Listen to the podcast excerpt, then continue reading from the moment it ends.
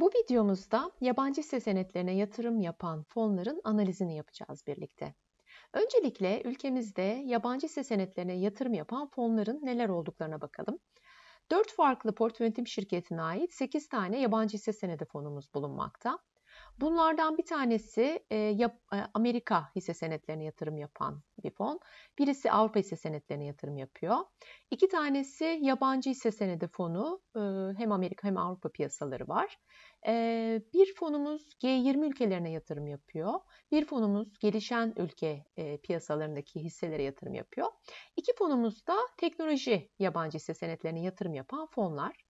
E, portföy yönetim şirketlerimiz Ak Portföy, Yapı Kredi Portföy, İş Portföy ve Gedik Portföy. Şimdi fonlarımızı incelemeden önce onlarla ilgili bir yatırımcı olarak öncelikle nelere bakmamız gerek? Onlar üzerinde biraz konuşalım. Ee, önemli konulardan bir tanesi, burada ekranımızda da görüyorsunuz, valör. Ee, bir başka deyişle e, fonu sattığımız zaman e, para elimize kaç gün içinde geçecek, hesabımıza ne kadar zaman içinde yatacak, bunu bilmek oldukça önemli. Ee, bu fonlar yabancı piyasalarda alınıp satılan yatırım araçlarına yatırım yaptıkları için valör tarihleri de diğer fonlarımıza göre biraz daha uzun. E, 3 ila 4 gün arasında e, valör günleri var satışta. Alışta biraz daha kısa 1-2 gün içinde alım işlemi gerçekleştirilebiliyor. Dolayısıyla likidite ihtiyacınızın yüksek olacağı zamanlarda bu valör günlerini dikkate almanız oldukça önemli. İkinci önemli kısım risk değerleri. Burada D kolonunda gördüğünüz e, bölüm. E, risk değeri fonun e, riskliliğini e, belirten e, bir değer. E, 1 ile 7 arasında değişiyor. 1 en düşük risk değeri demek. 7 de en yüksek.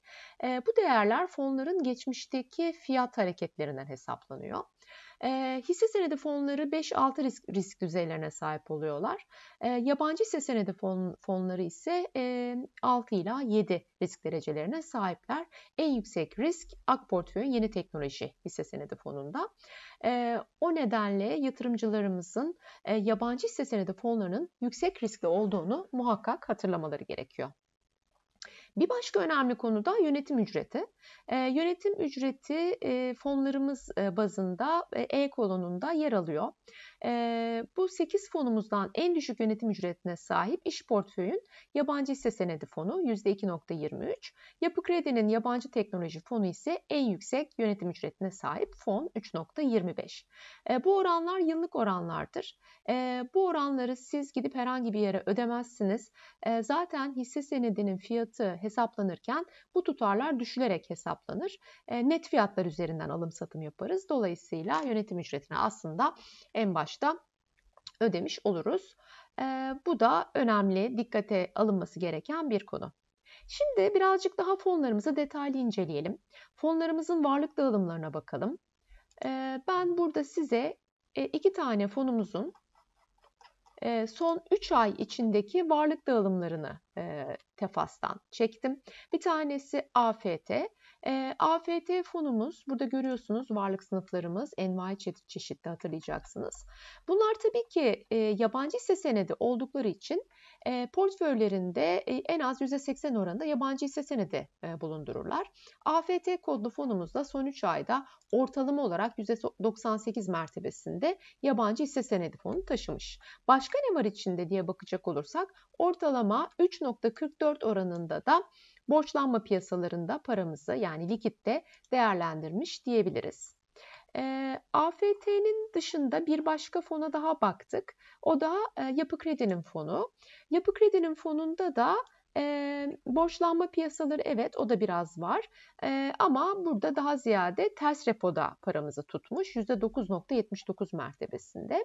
Yabancı hisse senetleri kolonuna gidip bakarsak da ortalama olarak %88.64 mertebesinde yabancı hisse senedi görüyoruz bu fonumuzda. Şimdi varlık dağılımını gördükten sonra bir de fonlarımız acaba e, hangi sektörlerdeki hisse senetlerine yatırım yapmışlar buna bir bakalım. Sektörel dağılımı inceleyelim. Bu sektörel dağılımları da e, kap.org.tr adresinde fonumuzun e, sayfasına gittiğimizde e, bildirimler altında fon performans sunum raporları göreceğiz. Bu raporlar portföy yönetim şirketleri tarafından kapa 6 ayda bir raporlanmak, verilmek durumunda. Ben de bir fonumuzun 30 Haziran itibariyle portföy dağılımını gösteren sayfasının buraya bir fotoğrafını koydum. Burada yani portföy performans sunum raporunda fonla ilgili pek çok bilgi bulabilirsiniz. Bu bilgilerden birisi de portföy dağılımı. Bakın mesela diyor ki online medya sektöründeki şirketlere paramızın %4.81'ini koyduk 6 ayda ortalama olarak. Software application şirketlerine 4.70 e, oranında yatırdık. E, likit, likitte yani takas bank para piyasasında 4.90 oranında e, paramız duruyor. Bir de diğer e, demiş, diğer sektörlerdeki şirketlere de %85 mertebesinde yatırım yapmış. E, bazı fonlarımız bu diğeri daha da açıyorlar. Hangi sektörler olduğunu ayrıntılı yazıyorlar. Bu fonumuz öyle bir şey yapmamış ama ayrıntılı görebileceğiniz fonlarımız da var. Muhakkak kapa girip performans sunum raporunu indirip incelemenizi tavsiye ederim. Şimdi biraz daha ayrıntıya girelim. E, fonumuzun portföyündeki hisselere bakalım bu kez de. Yine Kap.org.tr'ye gidip e, ayda bir yayınlanan portföy dağılım raporunu çektiğiniz zaman fonumuzun içinde yer alan hisse senetlerini görebilirsiniz. E, hisse senetlerini ben buraya tabii Sadece sayfanın bir kısmını aldım. Burada e, çok sayıda hisse senedi var. E, nelerini görüyoruz? Nominal ve raiç değerlerini görüyoruz. Bir de portföyümüzde hangi oranda yer alıyorlar? Bunu görüyoruz. Mesela bu fonumuz SAP hisse senedini, Tencent Holdings'i, Apple'ı %4,5 mertebesinde portföyünde tutmuş geçtiğimiz bir ayda ortalama olarak. Bunu da e, bu e, rapordan izleyebiliyoruz. Evet, e, bunlar fonlarımızla ilgili alabileceğimiz bilgiler, kaynakları. Şimdi gelelim e, yabancı hisse senedi fonlarımızı analiz etmeye. Biz e, hisse senedi fonları analiz videomuzda videomuzda da anlatmıştım. E, bir e, fon analizi yaparken ya da herhangi bir menkul kıymet analizi yaparken muhakkak getirinin yanında riske de bakıyoruz. Getiriye bakıyoruz, riske bakıyoruz ve bunların ikisinin birlikte oluşturduğu değere bakıyoruz. Buna göre seçim yapmaya çalışıyoruz. Bunu asla aklımızdan çıkartmamamız lazım. Şimdi öncelikle biz yabancı hisse fonlarımızda getirilere bakalım. Buradaki dosyada TEFAS'ta yer alan periyotları görüyorsunuz. 1 aylık, 3 aylık, 6 aylık, yılbaşından itibaren 1 yıllık ve 3 yıllık getiriler var burada. Biz önemli bir nokta olarak şunu da muhakkak söylemeliyiz. Bunu hep söylüyoruz, tekrarlıyoruz zaten. Menkul kıymetleri, yatırım fonlarını analiz ederken lütfen sadece kısa vadeye bakmayın. Kısa vade yanıltıcı olabilir. Fonun istikrarlı performansını göstermeyebilir. O nedenle 1 yıl, 3 yıl gibi daha uzun vadelerdeki getirilerini de dikkate alın lütfen. Şimdi ben de buraya bu 8 tane fonumuzun getirilerini bu periyotlar itibariyle çektim. Şimdi mesela bir sıralama yapalım. 3 yıldan başlayalım. 3 yıllık getirileri büyükten küçüğe sıralıyorum. İlk fonumuz AFT, sonra yay, sonra da AFA. İlk üç fona birer renk verelim. Mesela birinci fonumuz mavi olsun. İkinci fonumuz yeşil olsun.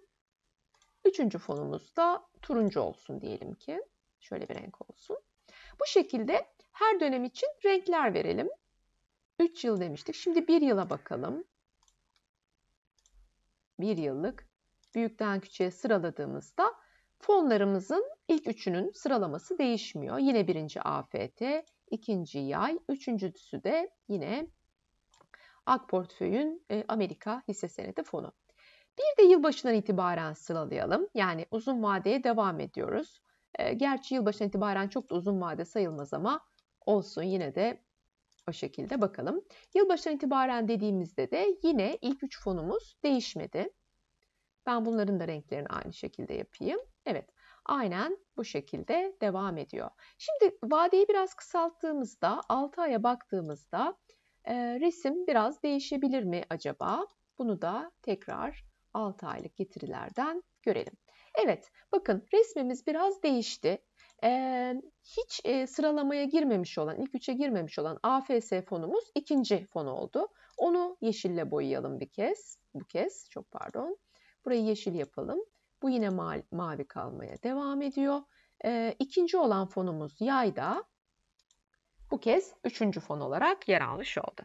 Sonrasında bir aylık ve üç aylık yaptığımızda da resmin değiştiğini göreceksiniz. O nedenle e, burada muhakkak hani e, kısa vadeye e, bakarken uzun vadeyi de gözümüzün bir ucuyla muhakkak kollamamız, dikkat etmemiz gerekir. E, buna göre seçimlerimizi yapmamız e, bizi daha doğru yerlere götürecektir. Şimdi bu şekilde hisse senedimizin getirilerini kıyasladıktan sonra bir e, yabancı hisse senedine yatırım e, yapan bir yatırımcı olarak biz neyle e, kıyaslarız buradaki getirileri diye düşündüğümüzde aslında bir kura bakmamız e, gerektiği ortaya çıkıyor. Yani biz dövize e, karşı bu fonlarla nasıl bir yerdeyiz? Dolar kuru, euro kuru ve sepet e, bu e, şeyler göstergelerimiz. E, isterseniz dolar kuru mesela Amerika hisse senetlerine yatırım yapan AFA'yı eğer analiz ediyorsanız o zaman dolar kuruna bakmanız lazım. Ama Avrupa piyasalarına yatırım yapan AFV'yi değerlendiriyorsanız o zaman da tabii Euro kuruna bakmak lazım. İkisine birden de bakabilirsiniz. Yani ben e, o yabancı hisse senetlerini almasaydım da dövize yatırmış olsaydım paramı ne kazanırdım diye bakabilirsiniz. Ben şimdi burada bir sepetle karşılaştırma yapmak istedim. E, doların ve euronun eşit ağırlıklarla girdiği sepette mesela 3 yıllığa baktığımda sepetin altında kalan e, fonları burada bir işaretleyeyim. Sepet %102 kazandırmış. Bu iki fonumuz %102'nin altında. Bunları sarı işaretleyeyim. Bir de yukarıda AFS fonumuz 3 yıllıkta e, sepeti geçememiş. Peki bir yılda sepet %40 kazandırmış. %40'ın altında kalan fonlarımız bu 3 fonumuz. E, bunları işaretledim. Yılbaşından itibaren baktığımda e, sepet %34 kazandırmış. Çok pardon dolar kurunda işaretlemiştim. Onu çıkartalım. Şu iki fonumuz demem lazım burada. Burada da e, 34.71'in altında kalan iki fonumuz var. Bir de bir de şurada AFS yine aynı şekilde yılbaşından itibaren e, çok az da olsa sepetin altında getiri sağlamış. 6 aylıklara da aynı şekilde bakıyorum. 6 ayda hiçbir fonumuz bakın sepetin altında kalmamış. 3 aya baktığımda 3 aya baktığımda 7.09'un altında tek bir tane fonum kalmış. Ee, ve e, bir e, aya baktığımda da sepetin altında kalan e, iki tane fonum var. Ve enteresan e, sepet %1 kaybettirmiş. Bu fonlarımız daha yüksek kaybettirmiş. E, bu fonlar e, AFT ve yay aslında e, geçtiğimiz bir yılın yılbaşından itibarenin 6 ayın en iyi getiren fonlarıydı. Bakın bir aya baktığımız zaman e, ve dolarla sepetle karşılaştırdığımız zaman düşük bir performans görebiliyoruz. Ama bu uzun vadede bu fonun, bu fonların e, buradaki kaybı e, karşılamayacağı anlamına gelmiyor. Keza 3 ayda, 6 ayda, yılbaşından itibaren e, hiçbir zaman sepetin altında kalmamışlar. O nedenle bir aylık e, gibi kısa sürelerle, bir hafta gibi kısa sürelerle fonları değerlendirmek hiç de doğru bir bakış açısı olmaz. Şimdi gelelim e, kurlarla karşılaştırdıktan sonra bir de karşılaştırma ölçütü kıyaslaması yapmak. Yani kendimize bir endeks seçebiliriz. Bu endeksle ne yaparız? Fonlarımızın gene getirilerini karşılaştırabiliriz. Şimdi e, ben e, burada e, fonumuzun yatırım yaptığı piyasalara uygun endeksler, karşılaştırma ölçütleri koydum. Mesela İş portföyün yabancı hisse senedi fonu için S&P 500'e ve Stocks Europe 50'ye bakabiliriz. Aynı şekilde AK portföyü de bu karşılaştırma ölçütlerini belirleyebiliriz. Çünkü bunlar hem Avrupa hem Amerika'ya yatırım yapan fonlar. Teknoloji e, hisselerine yatırım yapan fonlar için de MSCI World IT Index'i kullanabiliriz. E, AK portföyün Amerika borsalarına yatırım yapan fonu için S&P 500'ü gene kullanabiliriz. Avrupa'ya yapan için de Stocks Europe 50'yi kullanabiliriz. Gelişen ülkelere baktığımız zaman MSCI'nin yine Emerging Markets e, endeksini kullanabiliriz gibi. Yani buraya siz de e, e, kendiniz için karşılaştırma ölçütü ne düşünüyorsanız onu koyabilirsiniz. Veya fonun e, kapta, yaza, e, kapta bildirimlerde yazan, e, izahnamesinde yazan e, karşılaştırma ölçütlerinden birisini de alıp koyabilirsiniz. Burada dikkat etmemiz gereken önemli bir konu muhakkak unutmamamız gereken e, fonlarımızın fiyatları TL bazlı. Ve bizim fonlarımızın fiyatlarını e, fiyatları üzerinden hesapladığımız getiriler, bu sayfalarda gördüğünüz getiriler TL getiriler aslında. Fakat biz karşılaştırma ölçütüyle bir kıyas yapacaksak bu karşılaştırma ölçütümüz de bizim S&P 500, Nasdaq e, ya da işte Avrupa'daki endekslerse bunların tabii getirileri kendi paralı cinslerinden oluyor. Mesela S&P 500'ünki dolar bazlı getiri. O nedenle benim de fonumun getirisini dolar bazlı getiri haline getirmem gerekiyor. Ben şurada bir sayfayı satırı gizlemiştim onu bir açayım. Bakın burada ben örnek olarak AFA fonunu seçtim. AFA'nın bir aylık getirisini, üç aylık getirisini bunları hesaplamıştık. Önceki sayfalardan aldım bunları. Bunların altına şimdi ben e, dolar getirilerini bulacağım. Dolar getirilerini de nasıl buluyoruz? E, çok kısaca göstereyim. Bakın burada bir sayfamız var. TL getiriyi dolar getiriye çevirmek diye. E, diyelim ki 3 yıllık getiriyi bulacağım dolar bazlı. 3 yıl önce e, AFA'nın değerine 100 lira dedim.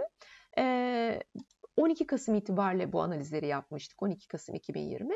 12 Kasım 2020'ye 100 lira ne kadar olurdu getirisiyle 3, 3 yıllık getirisi %150 idi çarparak fiyatı buldum. Sonra da bunu her ikisini de o tarihlerdeki dolar kuruyla dolara çevirdim.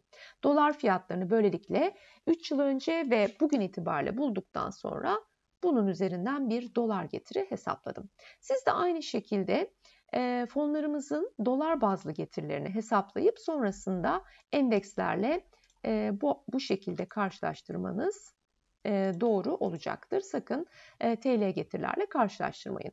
Mesela AFA'yı, AFA çünkü e, bir Amerika e, borsalarına yatırım yapan senetti. S&P 500 ile karşılaştırdığımızda bakın bir ayda S&P 500'ün üzerinde kazandırmış. 3 ayda da üzerinde kazandırmış gibi. İşte 6 ayda hemen hemen aynı kazandırmış. Buralardan AFA'nın e, dolar getirisini e, belirlediğiniz endeksle ne yapabilirsiniz?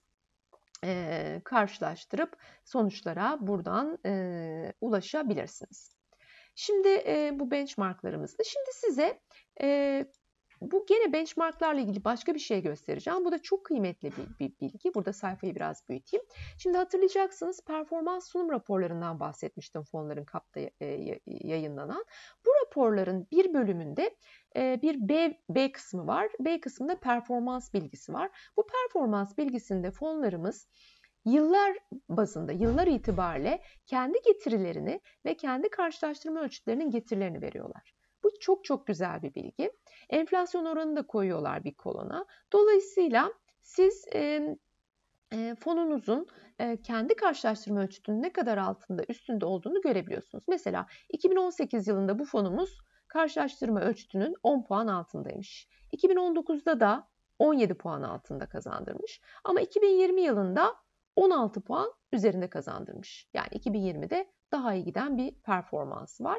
Burada da tabii e, enflasyon oranlarını görüyorsunuz. Enflasyonun e, 2019 ve 2020'de üzerinde kazandırmış. Bu sayfalara da bakarak e, fonumuzu e, böyle e, üç aşamalı kontrol edebilirsiniz. Bir e, dönemler itibariyle getirilerine bakabilirsiniz. Bir kurlarla karşılaştırabilirsiniz. E, bir benchmarklarla karşılaştırabilirsiniz ve kendisinin benchmarkıyla da raporlarından kontrol edebilirsiniz. Evet, şimdi analizimizin son kısmına gelelim. Son kısmında fonlarımızın bu kez risklerine bakacağız.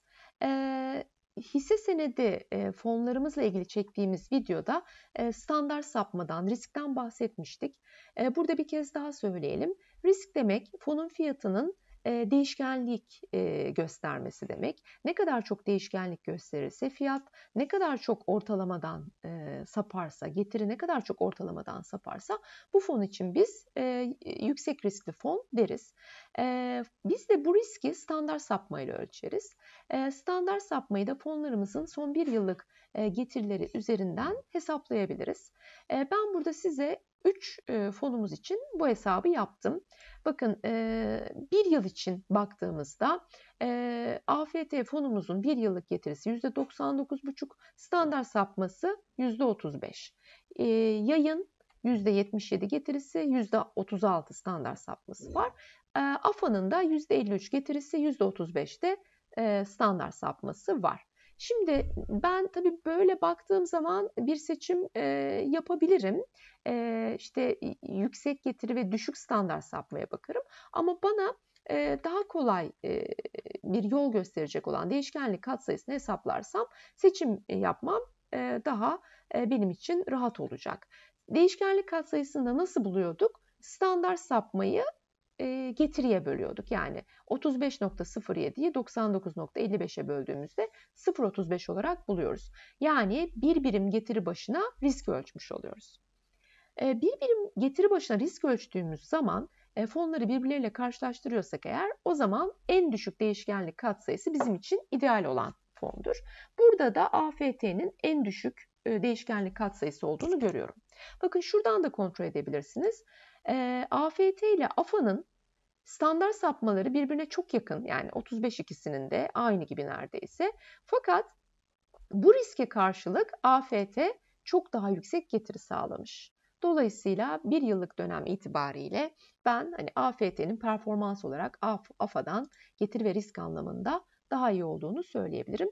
Bu şekilde sıralama yapıp seçimlerimi buna göre yönlendirebilirim. Evet, e, yabancı hisse senetleri e, fonlarını bu şekilde analiz edebiliriz. E, buradaki değerlendirmeler tabii ki e, oldukça önemli. E, sizin yatırımlarınıza yön verecek e, değerlendirmeler. O nedenle çok dikkatli yapılması, e, bütün e, kaptaki e, bilgilerin, tefastaki bilgilerin gözden geçirilmesi burada önemli. E, yolunuzu da bu şekilde belirleyebilirsiniz. E, umarım faydalı olmuştur videomuz.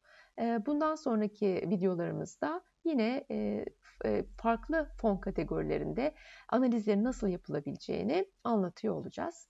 Bir sonraki videomuzda görüşmek üzere. Hoşçakalın.